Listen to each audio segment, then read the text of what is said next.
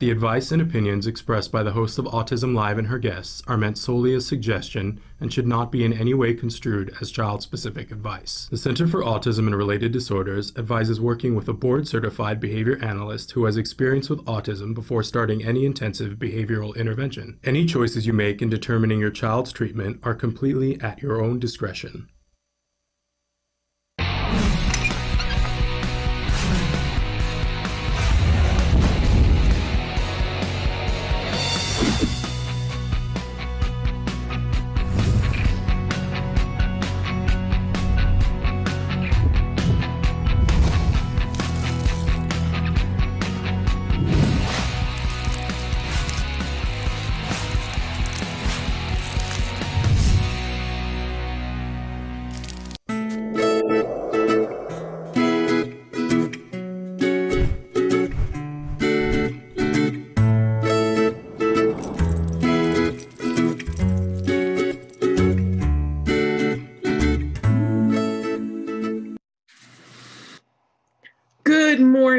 Welcome to Autism Live. I'm Shannon Penrod, and today on Friday we do Let's Talk Autism with Shannon and Nancy. And Nancy Alspaugh Jackson is not able to be with me this morning. She um, has something that she needs to do with her son Wyatt. And uh, we want to give a big shout out to Wyatt, who graduated from high school this week, which is absolutely amazing. And I got a lot uh, that we want to talk about here on the show today. And we're going to have guest licensed and marriage and family therapist Vince Redmond a little bit later on in the show. And trust me, we're going to need him because uh, I got a lot I want to talk about. But um, first and foremost, I want to say that if you are a, a, praying kind of person and you watch this show, then you know and love Joanne Lara. And I'm going to just, I'm not at liberty to say a whole lot. So I'm just going to say that she needs your prayers today. So if you are that praying kind of people, just say uh, say a word for Joanne this morning, and she will be ticked at me for having said that to you. And I'm would love Joanne. Go ahead, be ticked at me. I hope you call me up and yell at me. That would make my freaking day because uh, I love you so. So, um, man, a lot has gone on this week, and let me just say that we are a world and especially a nation that is struggling. And everybody is having a lot of emotions right now. And it seemed to me last night that there was like the scales had tipped a little bit and it went to pure anger. There's a lot of anger going on in the world right now. And I'm a firm believer that where there is anger, there is fear below. Um, that at the very bottom of all anger is fear, fear, fear, fear, fear and I was I was seeing anger sprouting up everywhere yesterday, including in myself. I'm angry. Every, we should be. Everybody should be angry right now. God knows there's enough to be angry about, right? Um, and um, but I think it's worthwhile to step back and go, okay, I can't control what's happening, but I can ask myself, what am I angry about, and what is the fear beneath that? And I'm going to ask everybody within the reach of this show for a moment to ask yourself, what are you angry about and what is the fear beneath? And I can't take everything that's going on and I can't take on all of it in the news because man, it's it's you know bigger than I can get my head around, right? Um, but I it was in our um, lineup for us to talk about two very specific stories this morning on Autism Live. And I found myself not even waiting until this morning. I posted something on Facebook last night something that I, I just couldn't, I couldn't, I couldn't hold back. And you know, I try to show a great deal of restraint on Facebook because I believe at the bottom of everything, everybody gets to have an opinion and everybody's feelings are valid. And to say anything else is just crazy town, right? But I want us to make sure that we're feeling what we're feeling because it, you know, because it's what we're feeling and not that it's masking a fear that we're doing. So, what am I talking about? There were two stories in the news this week horrible, horrible stories. One, uh, and if you watch the show, you know that I believe that people do things for attention. And so I don't like to say people's names. I know when Nancy is here and we're doing a news story, I won't say the name and Nancy will read the name. And I'm like, don't say their name. You're giving them attention. So I'm not going to say people's names. I'm going to refer to them as mom one, who is the psycho mom. And then I'm going to refer to them as mom two, who is the YouTuber mom. Okay. And one of the things that I hate the most right now is false equivalency. Uh, a lot of you are mad at both of these moms, and God knows, like, you are entitled to all of the emotions that you have, right? I'm not trying to say don't feel what you're feeling, but let's be productive about this. So we have mom one, psycho mom, who I don't know what her deal is. Um, I seriously don't, but it scares me to death.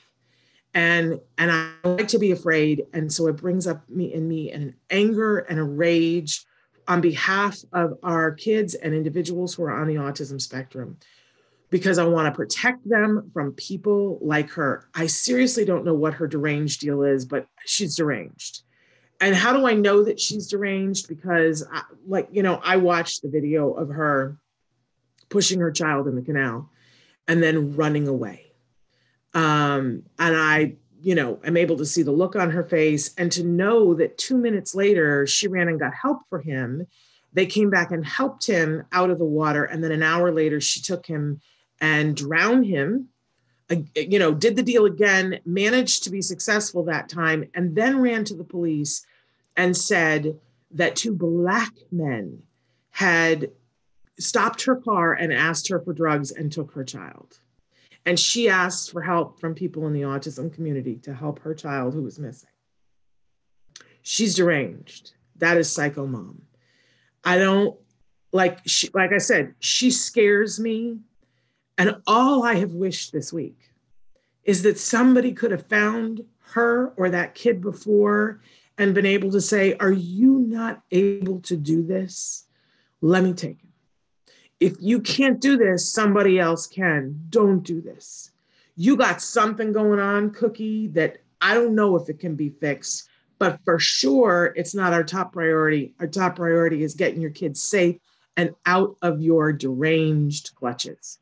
Like, how many hours did I spend this week thinking, man, I hope that if there are people who feel this way, they will step forward and they will go, I can't do this. I cannot do this. And listen, we're not saying that that's an easy thing to do, right? But anything, I would, I like, I, I, when things like that happen, I want to be able to have a rewind button, rewind and go get that kid. Am I alone here? I think a lot of you feel this way and felt this way too. So along comes story number two with mom number two, YouTuber mom. And we hear that she has put out a statement that she has rehomed her four year old that she adopted from China. And man, the wall of anger. And listen, I get it. Have your feelings, totally have your feelings, but look at what the fear is. What is the fear underneath that? Because I guarantee you there's some fear under there. And I have fear. I have fear um, because a lot of time now I talk to moms that whose kids are at different stages on the spectrum who are realizing that they have come to an impasse where they are no longer able to serve their child. And it's for a lot of different reasons. Sometimes it's because the parent has developed an illness and they physically can't do it, right? Other times it's because the parent is so emotionally drained that they don't, they can't they're not able to do it anymore. And sometimes it's just that the kid is so big that they can't, they're not able to do it anymore. Sometimes it's that the routines are so ingrained that they can't change it, right? But the truth of the matter is is that sometimes it's better for a child to not be with their parents. And this crosses every single line there is. It isn't just about autism, but it's prevalent in autism. And by the way, I have come to see, because of my wonderful friend Joanne Lara, who again needs your prayers today, that it is the natural course of things for eventually, when kids are older, to not live with their parents. That it should never be a thing that a, that a child stays with their parents forever. And I'll tell you why, because this is where we really get into the fear, folks. We are all afraid of what happens when we're not what happens when we're not here to take care of our kids and who will be there? And will that be someone who's responsible? Or will that be somebody who rehomes them? Right? Isn't that part of it? You know, if we are afraid of who takes care of our kids when we are not here, I deal with on a daily basis parents who have teens, young adults, and middle aged adults who say, I'm stuck. I feel like I'm only a good parent if I sit, I can see that they would do better if they were someplace else, but I feel like I wouldn't be a good parent if I placed them in a in a a group home, if I put them in their own apartment, I would feel like I was giving up. And they struggle with those feelings of guilt. But we've seen, folks, that the reality is that that parent eventually dies or goes in the hospital and then it's this wham bam we have to do it quickly and it's really hard on the individual. Now i'm not trying to create a false equivalency. This was a four year old little boy. But even four year olds there are some parents who are not equipped. And i get it. Part of your anger is that you feel like she capitalized on her children she monetized them she got sponsors I got to be honest with you guys that as a person who made a decision many years ago, I, I, tell you guys all the time that I was on the floor praying and said, please help me to help my child. And if you help me to help my child, I will do what you showed me to do and I will turn around and help whoever I can. And that has been a jagged little pill, right? Because I want to be there to help parents, but it has also meant giving up a piece of our privacy and a piece of my son's privacy, which I don't take lightly. And when my son was old enough, we started having conversations all the time about is it okay to talk about this? Is it not okay to talk about this? And there's lots of stuff I don't talk about to preserve his privacy. Um, there are things that I tell you guys about, and there are things that I don't. Um, and when you are a person, when you make a decision to be in the public eye, and people do it for different reasons, uh, I don't know what her motives were. I know that she was somebody who was trying to be a YouTuber and not being very successful. And then she went through an international adoption and saw that she gained a lot of viewers and she got a lot of sponsorship from it. Uh, I know that, you know, there was a moment when they weren't looking to adopt a special needs child, but like a lot of people who go through international adoption, they are given classes about the fact that the reality is you probably are adopting a child who's special needs and you better get used to it. But you know what? You can explain that to somebody till the cows come home and the reality of it is different. And, you know, she tried. She wasn't up to it. Her family wasn't up to it. I don't know why. But I can guarantee you that it was not an easy decision to decide to let him go to somebody else and to go permanently. I don't, I can't imagine doing that. I really cannot. But I watch parents struggle every single day with being able to say, this is where I'm no longer effective for this child. And my fear is that this backlash and making this woman, you know, who had lots of other things going on, that those parents are now going to feel like, see, you're a bad parent if you let your child go live with somebody else and let them pick up the care of your child, custodial care of your child. And I'm so afraid because there are parents out there who need help. And we see what happens when they don't get help. It's not just the woman who pushed her child in the canal. There have been people who have been hurting children and we have got to stop acting like it's all hearts and flowers and roses, right? This is tough. And we know, first and foremost, we in the autism community know this is not an easy haul. It's not for everybody. I know some of you are out there are heroes and that you are getting it done every day. And this is unconscionable to you that she had her four year old placed because there's so much that can be done at four. But you know what? She couldn't do it. I'm so grateful that kid's alive. I'm so grateful that whatever that woman had going on, you can judge whatever her monetizing, you know, her story. But here's the deal. People said to me last night on Facebook, you need to look her up and see this woman is, you know, whatever. I really don't, but I did. I looked up and I saw that she was not trying to monetize. She was, I mean, the truth is, she, it looks like she was trying to hide the fact that she had had her child placed someplace else because she wasn't talking about it. And when people were asking about it online, going, Where is he? You know, we, we enjoyed watching him. Where is he? Where has he gone? And they were persistent. And that's when she came forward and made a really stupid statement about rehoming him. What a stupid thing to say. Okay, we can be upset about that. We can be upset about the whole thing. But I'm saying, please don't vilify the fact that she said, I can't do this. Please, there are lives at stake, lots of lives at stake. So I'm asking you, have your feelings, have them, you know, I, I would love to say to you, none of us should judge, but we all are, including myself. We're judging, but look at where your fear is. What is your fear? I feel like for a lot of us, our fear is that in moments like this, we go see people don't get it. And it's just us and our kids. And we got to protect them that much harder, right? That's not entirely true. There's a lot of people who get it and a lot of people who care about our kids and would give their lives for our kids. But there are some people who aren't, and we just gotta, we just gotta look and know the difference, right? And and I gotta say, God bless the parent who is willing to say, yeah, tag out, I can't. But for the good of that child, I'm gonna make sure that there was somebody who can.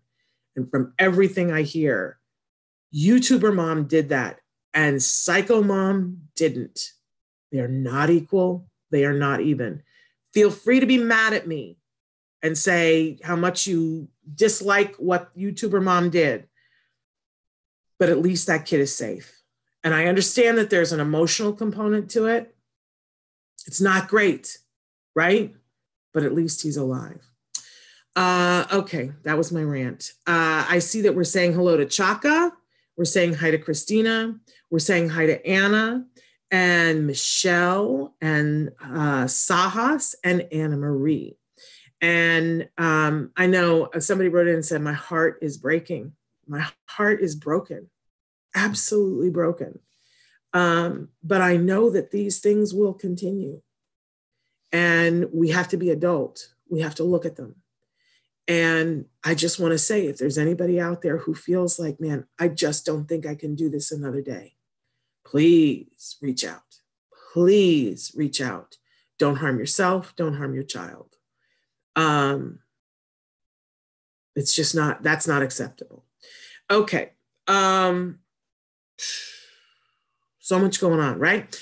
Uh, but we have Vince Redmond who's going to be with us. I told you we're going to need a, uh, a licensed family and marriage therapist to get through this and and these are not the only things going on in the world but i know for the autism community like sometimes things that are going on in the world that feel like like what could we possibly possibly do um, sometimes i feel so small in the world and feel like man you know like i wish i could fix that and and i just feel powerless um, so we you know i think as autism parents we sort of move our our uh, like we're like lighthouses and we move our light and we go here's this other thing.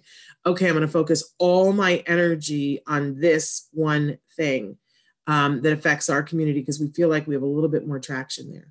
Um, and it's what it's been a bad week. It has been a bad bad week.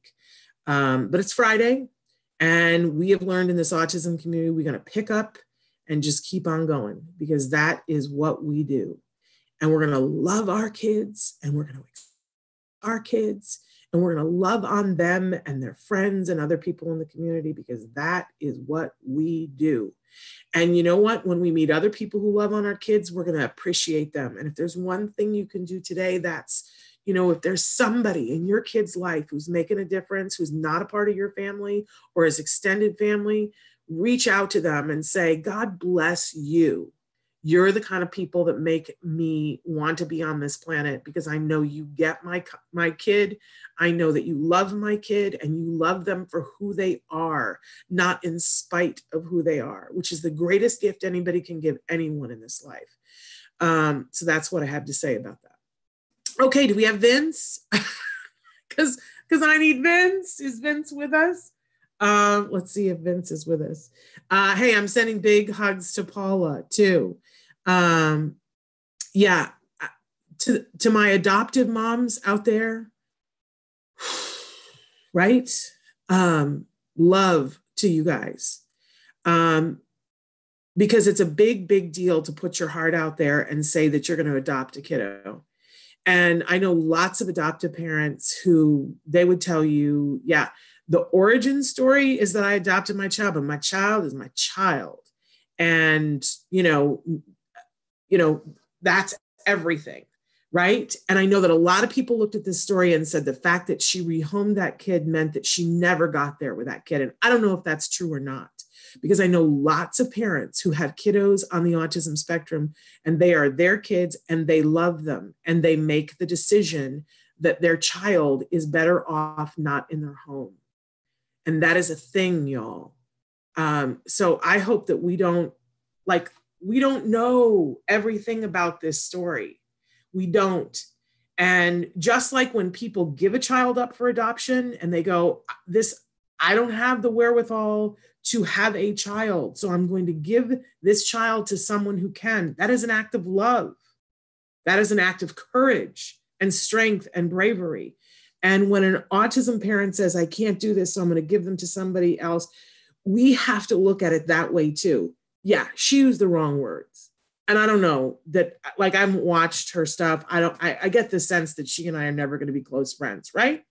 um, which is why I'm not saying her name, I'm not giving her any more attention for this. But, but in terms of what was right for that child, it is indisputable. The facts are there. That was not the home for that child. It wasn't. And he is someplace now that I understand that he has someone who absolutely adores the ground that he walks on and is someone who has a medical background, knows exactly what they're getting into, and that child is going to make great progress. Fingers crossed. Um, fingers crossed. Okay. Uh, so we don't have Vince yet. That's okay. Uh, uh what I want to know from you guys, what uh, disagree with me? Feel free to disagree agree with me. Tell me what you're feeling. Tell tell me what you're mad about. Tell me what you're afraid about.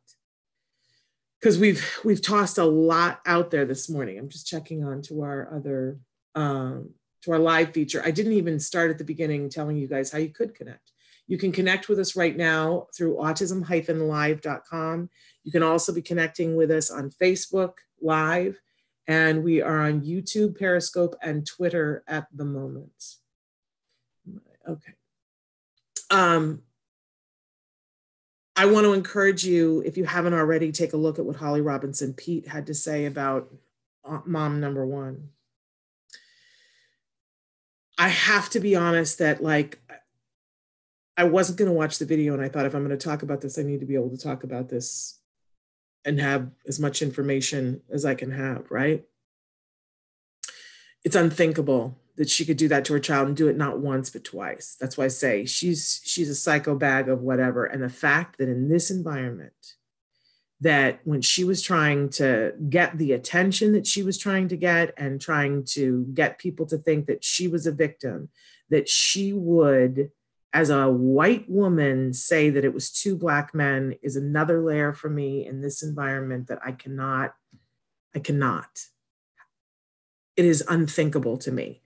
And on behalf, like on behalf of every white woman, I am angry at her for that on top of everything else. Um, Okay, uh, some big hugs. Uh, somebody says, uh, stepmoms to my oldest uh, with ASD. I raised my stepson since he was five. It was so hard, but I'm glad he is in my life. He is 26 now. Um, you know, we, I have a dear friend that I love who recently said, you know, we end up with a family that we're supposed to end up with. And I think that that's true. And sometimes you're with a family that you're not supposed to be with and that's rough. That is really, really rough for everybody who has ever felt like they were in a family and they didn't belong there, right? When you finally found the family that you were supposed to be with. And sometimes that journey is long and hard. I know adults that are, you know, are still like, you know, finally now um, in their later years finding the home that they're supposed to be with. And it's rough until you find them. And for children, it's just horrible, um, horrible for me. But I, I cling cling to the fact that that little boy is where he is supposed to be now and and i also want to say that you know everybody was saying you know she's monetized she's monetized she's monetized and you know, people have said she should have to take down every post where uh, that includes him that that she monetized. Don't worry, like she's going to lose her sponsors for that. If that's really what you need, trust me, that's already in the works. Uh, somebody said I was terrified about uh, not being around my child when he grows up. He was three at the time, and now he's almost five. I got to be honest, you know, um, I really have spent a great deal of time being afraid of uh, what would happen if I wasn't there for my child. And in fact, you know, um, I it's my OCD went because my husband and I were almost in a car accident one point when my son was probably five. And um, no, he was, yeah, he just turned five. And I got upside down. I got totally upside down. Now, for me, that upside down meant that I couldn't drive my car and I didn't like being out of, out of my house. I had panic attacks if I was outside of my house. And I got I got so far upside down that I had to do cognitive behavioral therapy. And um, I finally got to that pivotal, you know, we did weeks and weeks and weeks of cognitive behavioral therapy. And cognitive behavioral therapy moves really, really slow up to a point, And then it's like you have the breakthrough moment, and then things are easier and better. And they're usually easier and better for the rest of your life. And I got through the breakthrough moment um, where I realized that the thing I was trying to take control over everything. And anything that I couldn't take control over, I wasn't participating in. And the breakthrough moment was when I said the words, I can't keep him safe. Even now, right? I was admitting the truth that my son was five years old and that I could do a bunch of things. I could, you know, move heaven and earth and do a bunch of things. And there, and still, I couldn't ultimately keep him safe because none of us can. When our children are out in the world, walking around and breathing, uh, you know, it's that thing of your heart has this tether and your child is away from you and you you have to trust. You have to trust and you have to pull on whatever faith you have to know that your child is going to be okay. What I was able to do once I had that breakthrough was that it, you know, becomes the serenity prayer. Grant me the serenity to accept the things I cannot change and the courage to change the things I can. So I was able to look at it and go, I don't, I'm not able to keep him safe 100% of the time. But here are the, you know, 3,000 things that I can do to teach him safety. Here are the 3,000 things that I can do to ensure that our home is as safe as possible.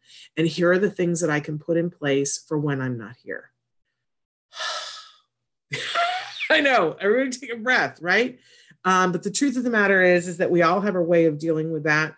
And I made the decision that um, I was going to make sets of godparents because there wasn't one person that I could leave my son to and say, I know that they'll be they'll be okay and he'll be okay and they'll be able to muster through this and they won't go, I can't do this. Um, I'm going to rehome him, right? Uh, I decided that that was too much for one person. So uh, my husband and I made sure that there were, you know, uh, there's a, a family member that uh, she and her husband are, you know, the, the people who were designated to be responsible if anything happened to my son for his guardianship. But we thought of everything that we would want for him to do, and we went and got godparents for that. So, for instance, we love theater and we wanted him to know about theater. And so we went and asked uh, friends of ours. Uh, one of them is uh, someone who's directed on Broadway, and the other one is a brilliant playwright.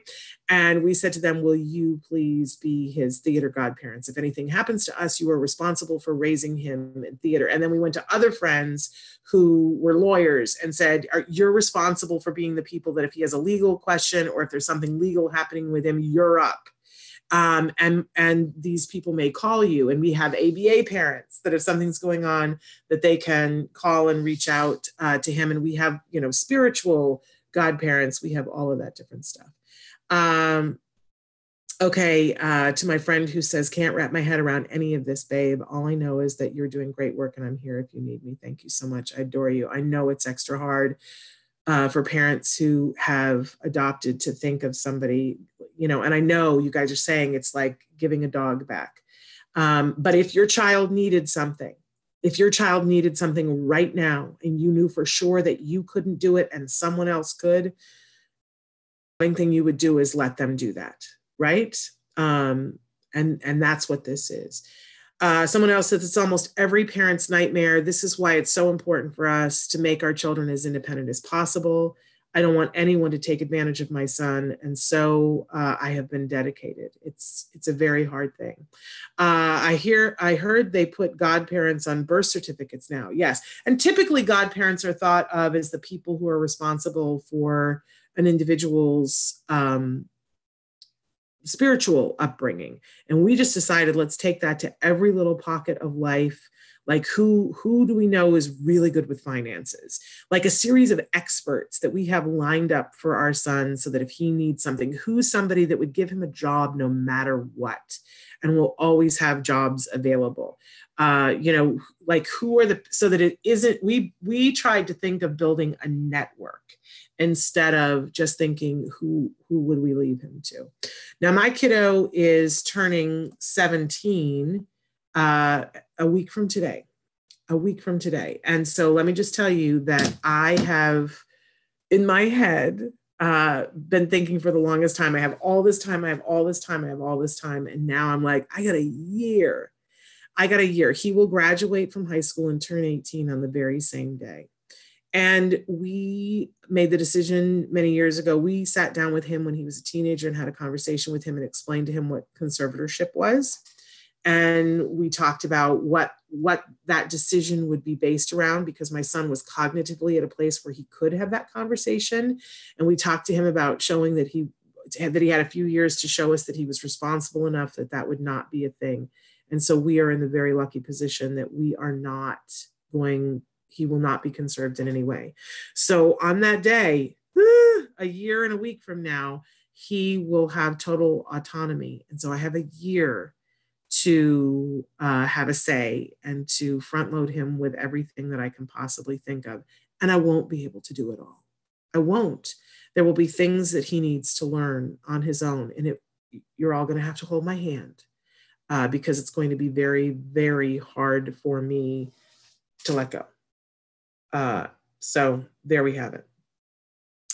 Um, I want to know for you guys, have you, I don't know where Vince is. Have we, uh, Traven, have you, I have not heard from him. And we need a licensed marriage and family therapist right now.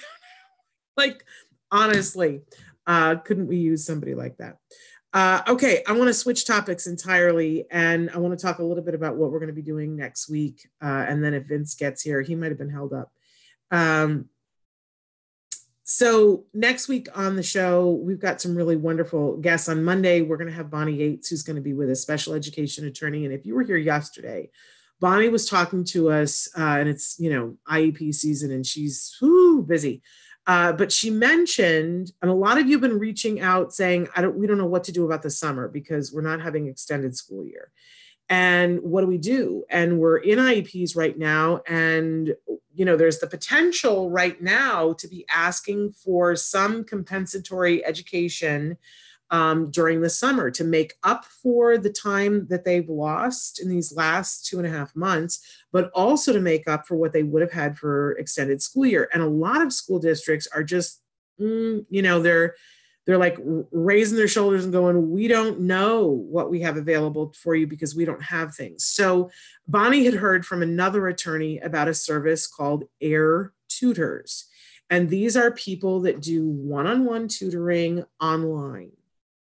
And they're pretty much available on demand and they cover a wide ground of uh, things that they will tutor because they have tutors in different places that specialize in different things. So if you wanted test prep, and by the way, I called them yesterday. They are going to be on the show on Monday. So we're going to have Bonnie on the show, and then we're going to have uh, Hassan from Air Tutors is going to be with us on Monday morning. But I already had an opportunity to talk to Hassan, and I, at first glance, I'm really impressed uh, because they started this business because they were working with uh, an individual who had unique needs. Because so often we look at something and we go, well, that sounds like a great idea, but can they handle kids who have ADHD? Can they handle handle kids who have autism? Can they handle kids that are, you know, uh, you know five can they handle them when they're 15 like what can they handle and he seemed to think that he pretty much can handle anything you guys can throw at them.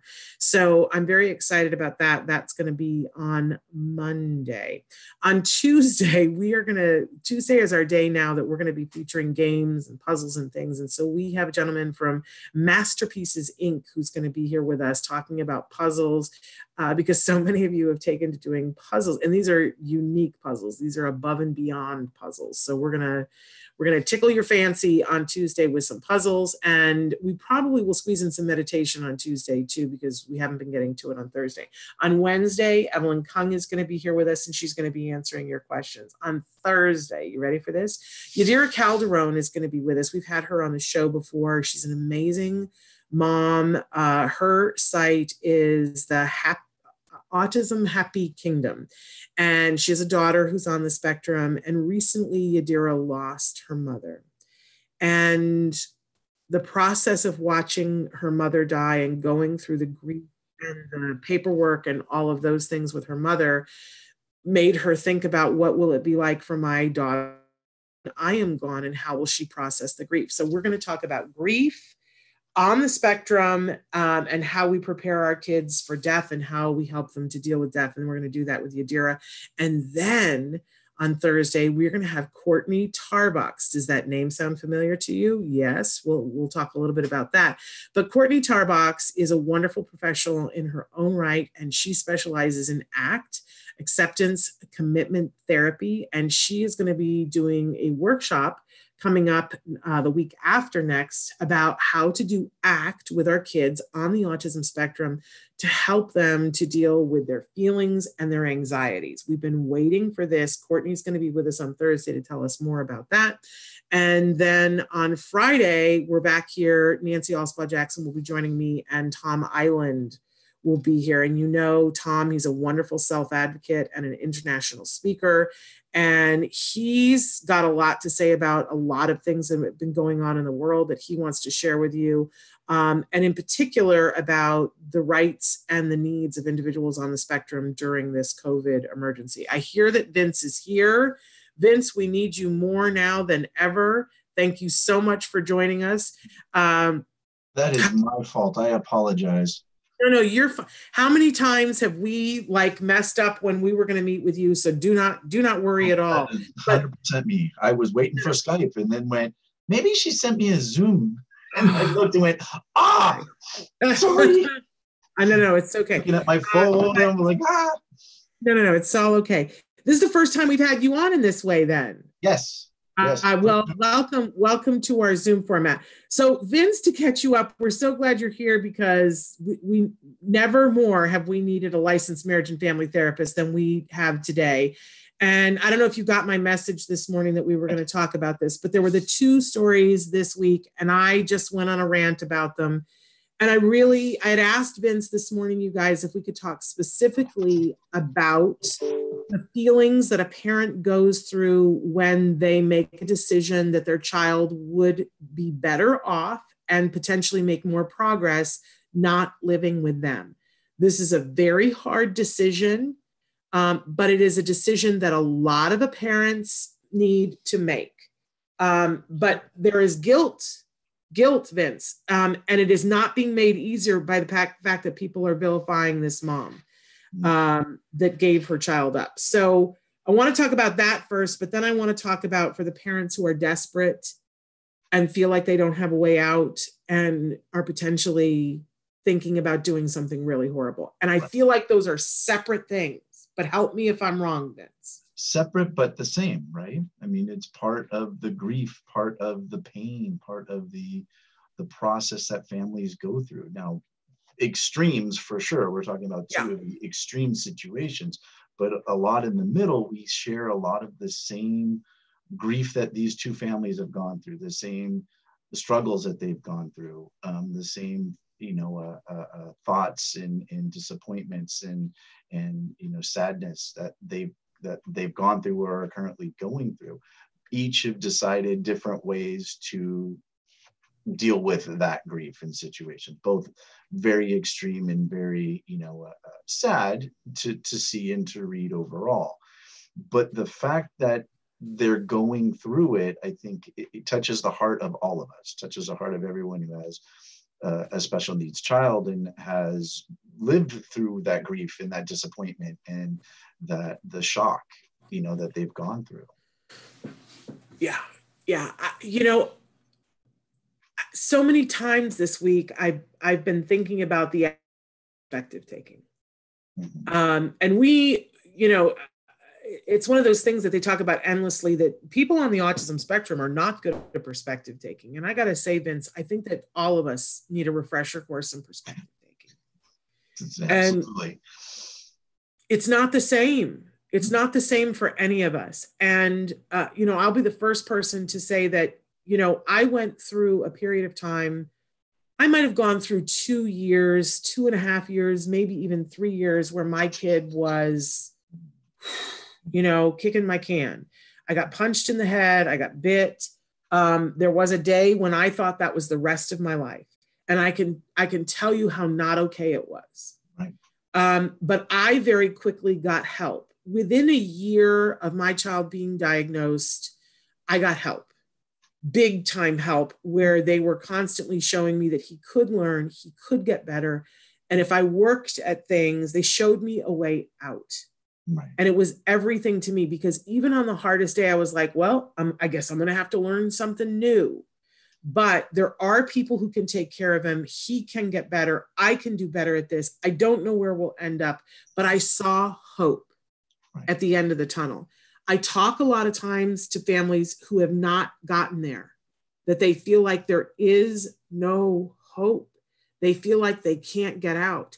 And I only know a snippet of what that feels like, a snippet of what it feels like. And I can't imagine how bad that must feel to feel like I'm not going to be able to do this. And, and, like you said, we haven't, while we have maybe have similar boots, we have not stepped in their boots. We don't know what their dynamic is. We don't know what was going on in those families. We don't know what was going on in their lack of support. Maybe they weren't getting support. Maybe they weren't getting the professional guidance that you found and sought, right? It's not, while it's readily available, sometimes it's hard to find. We've all experienced that. We go to certain professionals and they guide us uh, you know maybe a different way that doesn't lead us to hope. Maybe it leads us more to feeling that that we can't do this or this is something that is is un, un you know un uh, uh, uh, tolerable. And but we don't know that. but i want to be clear and keep saying it that hurting your child or anyone else's child is never okay. Never. There's never excuse for it. There's never a, well, mitigating factors. No, no. it's against the law. It's morally uh, inconceivable and it isn't okay. And we and we we can say that somebody was mentally ill, but that is not an excuse for harm, harming or killing someone. Right. I just want to be clear about that because people, you know, they'll go, "Well, are you getting wishy-washy on this?" No, Oh no, no, no, not at all. It's it's like you said. It's understanding that the pain and this in the the suffering that they're going through, that the parent the parents are going through. That's not a, a reasonable, rational, uh, or an acceptable result. The the the one family that uh, uh, I can't even say it. It's hard hard to even I know. Say, right? Um, I know. But it does ring bells to the professional communities that there's families out there that need support. There's families out there that need that hope, that need that faith, that need to be led to support so that they can be helped. Not just the child, but the family as well. Yeah. You know, in, in dealing with their suffering, their grieving, their thought process. Because uh, you know, let's be honest, obviously the thought process wasn't rational. It wasn't wasn't something that was leading to positive and you know and and uh, uh, effective decisions. But on the flip side, in many cases, we see that a child cannot remain and shouldn't remain with their family. Right. For instance, you know, the child is 17 years old and and he is big and he, you know, when he has tantrums, he, you know, he has a small mom and he hurts her. Yeah. Right? That child, it is better for that child to not be at home. And in fact, Vince, we see that sometimes when that child goes to another home, that the incidences of the punching reduce, right? Yeah. Um, and it's not the mom's fault, but if you physically can't get to the point where you can defend yourself, then that person is going to hit more and they're going to get more of a reinforcer for it. And it's not going to go away. Now, that's not your fault, but it's not the best environment for the child to be in. And there's hundreds of other examples of why it is best for someone to not stay with their residential family. Absolutely. What do you, oh, go ahead. Go ahead. Well, I was just going to say, Vince, what do you say to the, because I know I can list at least on one hand five moms that are currently in a position where everyone, the experts, um, you know, their family, even themselves, they admitted, have admitted to themselves that their child is not doing as well as home as they would someplace else, but they can't get over the guilt hump. They can't get over it. They're like, I feel like, who am I if I'm not the person taking care of my child? And why can't I do it? I should just get better. And it's killing them. What do you say to those moms? That you are taking care of your child. That is what you're doing. You are taking care of your child. You're putting them in the environment that is they're going to thrive in, that they're going to do better in, that they're going to improve in. It, it, it be another residence, it be a, a residential placement, it be a hospitalization. You are actually caring for your child by doing that, right? Knowing our limitations as parents is huge. Knowing our limitations in sometimes just like you were mentioning, sometimes it's just our physical limitations, right? You have a 17 year old, 6'3, 250 pound, you know, son that could be very dangerous because we can't out physical them. And so we need to put them in an environment where that doesn't work anymore, that they can't use their aggression, use their size to be able to manipulate and get, uh, you know, whatever they want or wherever they are. But to me, to parents, and I've and I've worked with families for this for years, that is the first thing I say to is you are exactly helping your child by doing this because you're putting them in an environment, you're giving them the resources, you're giving them the hope, you're giving them the professionals that are there to help you that are here to help them. Akin to taking your child to the hospital, right? If your hospital, if your child was very sick or had broken bones or you know uh, uh, was in an accident, we take them to the hospital so that the professionals are there to take care of them, right? Yeah. And that would be a similar analogy: is we're taking them to the professionals in a in an environment in which they will be helped. I feel like Vince that part of the reason why people are so mad um, and believe me, I have my emotions too about this mom who I hate the language that she used that she rehomed her four year old child on the autism spectrum. And I think one of the reasons why people are so mad is because it's a small child. And, and so they feel like she, I presume, I mean, I've, I've heard people who have said, you know, she shouldn't have given her child up. Um, and it isn't something that we see frequently where a, uh, a parent of a small child says, Look, the autism is too much, and so I'm going to place my child in a different environment. But we do see it sometimes. Um, and, you know, I, I don't know. Uh, what you can say about this, but it, it's like for me, if if somebody has gotten to the point where that's what they're looking at, it seems a no brainer to me that that is a much better solution than letting it fester because even if they don't harm the child, emotionally they're harming the child because I think children can tell when they're not when somebody doesn't want to be with them when they're a burden. Even a four-year-old with autism can tell when they're not wanted. Am i crazy no you're exactly right and the thing is i think the, the, the big outcry is because this was done on a social media stage right? This actually happens a lot more than people know because it's done with professionals in a in a way where the child's taken care of, the family's taken care of, they're placed, you know, somewhere where they're eh, they're going to be cared for and they're going to, you know, they're going to be able to to thrive as they continue to age. I think the outrage right now is because it's now been done on, you know, uh, by social media influencers on a social media stage.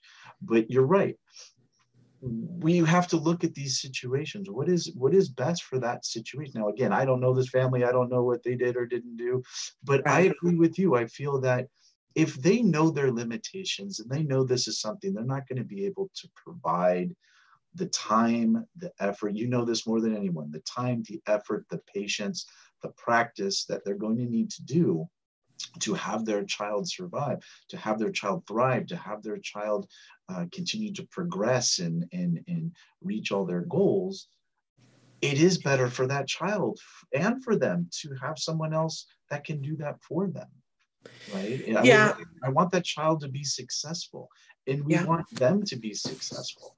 And if that's the, what they need to do that's best for the child. Good yeah. child. I think with a lot of families, if they're having intense issues with a four-year-old, you know, and again, this does happen. It's not that it ne- it's never happened before, but it's never been so much in the public eye before.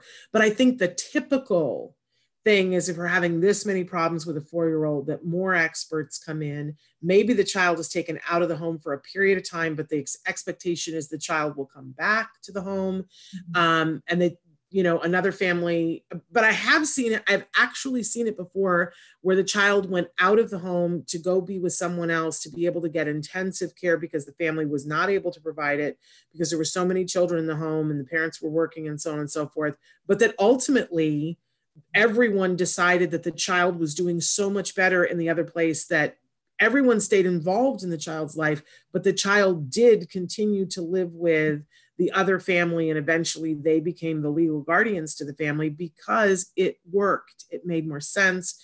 It was better for the child. Um, and that the child was doing better. That was it. The child yeah. was doing better. The parent did what they had to do even though it probably broke their heart but the child was better and that made it worth it. And that's what made the parent say i'm still involved. I'm still a part in their life. He's doing well. Let's keep that going right? But that parent stayed involved that parent stayed involved in that treatment. They stayed involved and saw that it was working which is you know again a different version of of sometimes having you know having the child in a different environment is beneficial. And you can do that without losing the relationship without losing the bond without losing the active participation in their lives.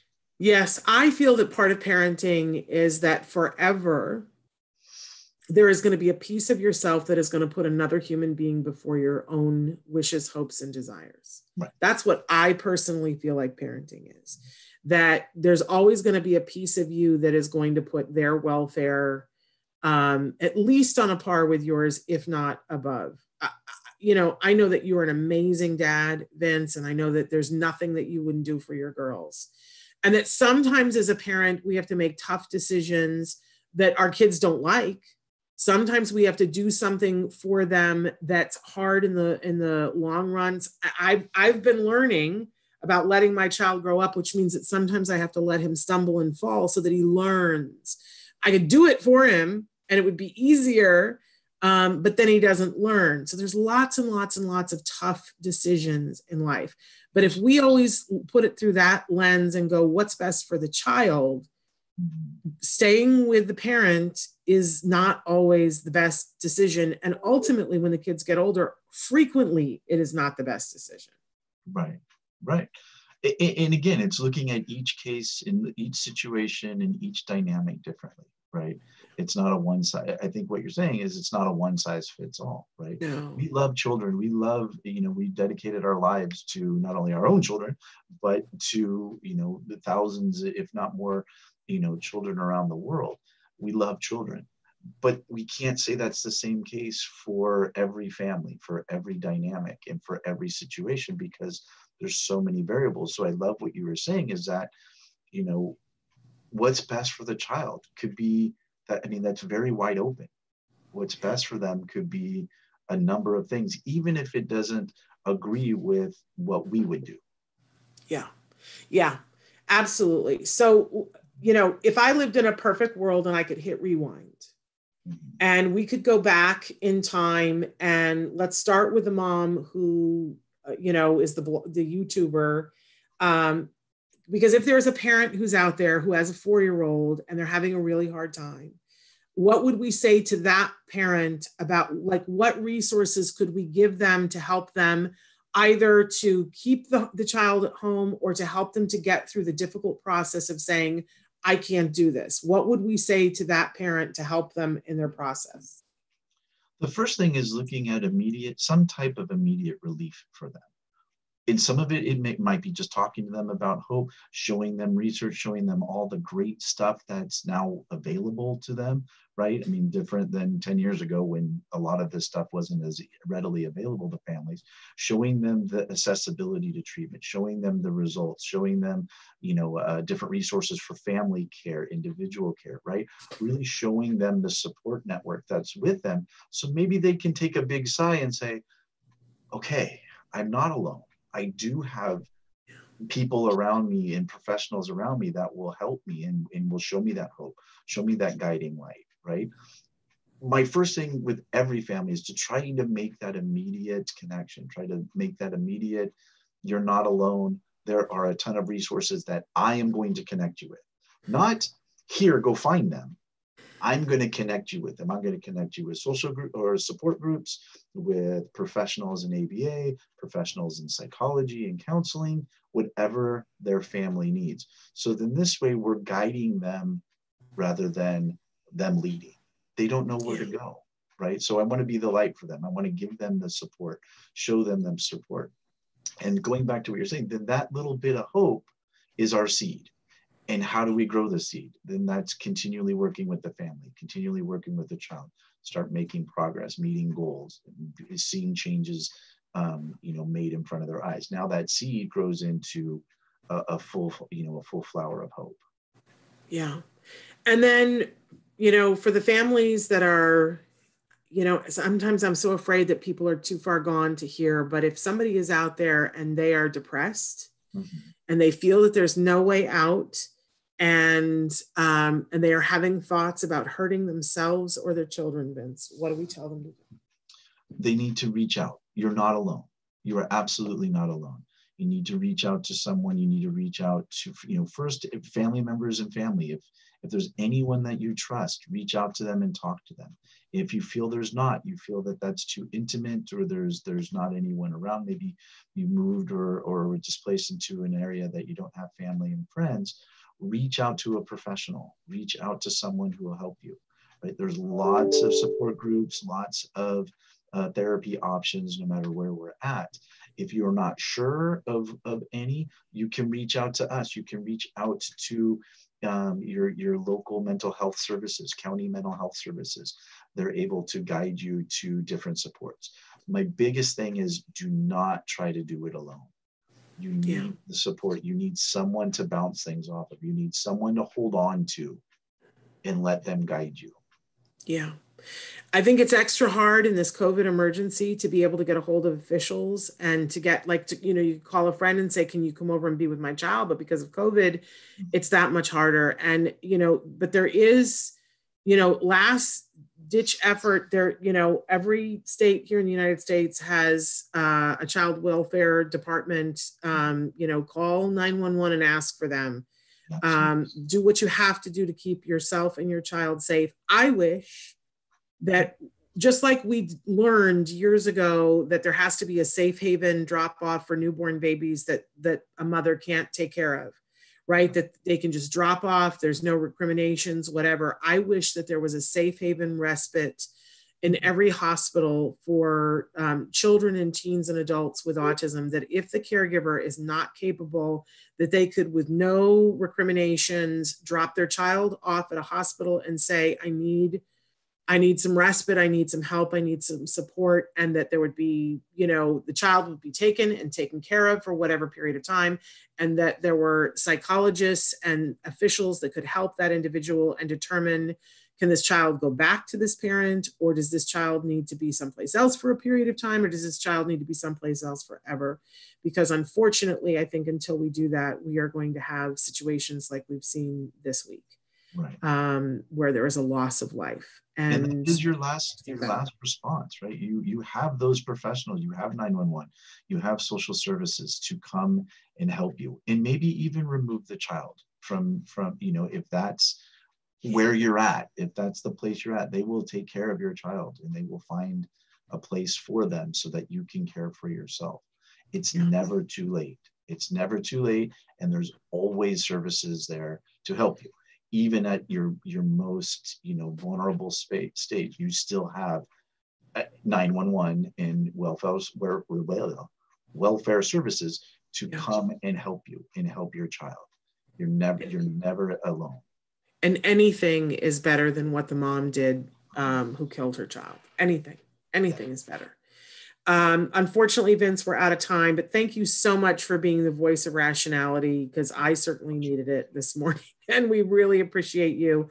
I hope that you have a great, great weekend. I want to say to everybody, I hope that for our world and for our country that we can begin to heal with all the things that are going on right now. I encourage you, if you need some help and support, to reach out to get somebody to talk to. There's so much going on right now, and you're having feelings. We're all having feelings. Um, you don't have to have them alone. Um, Vince gave you some great resources, and and we will hope for a better week next week. Uh, and again, just asking for any anybody out there, include our good friend Joanne Lara in your prayers. Thank you so much for being with us, Vince. Thank you. We'll again, be back on late. Monday. I'm sorry, what were you saying? Again, sorry I was late. Oh, no, no, you're fine. Uh, we'll be back on Monday. Until then, give your kiddos a hug from me and one for you too.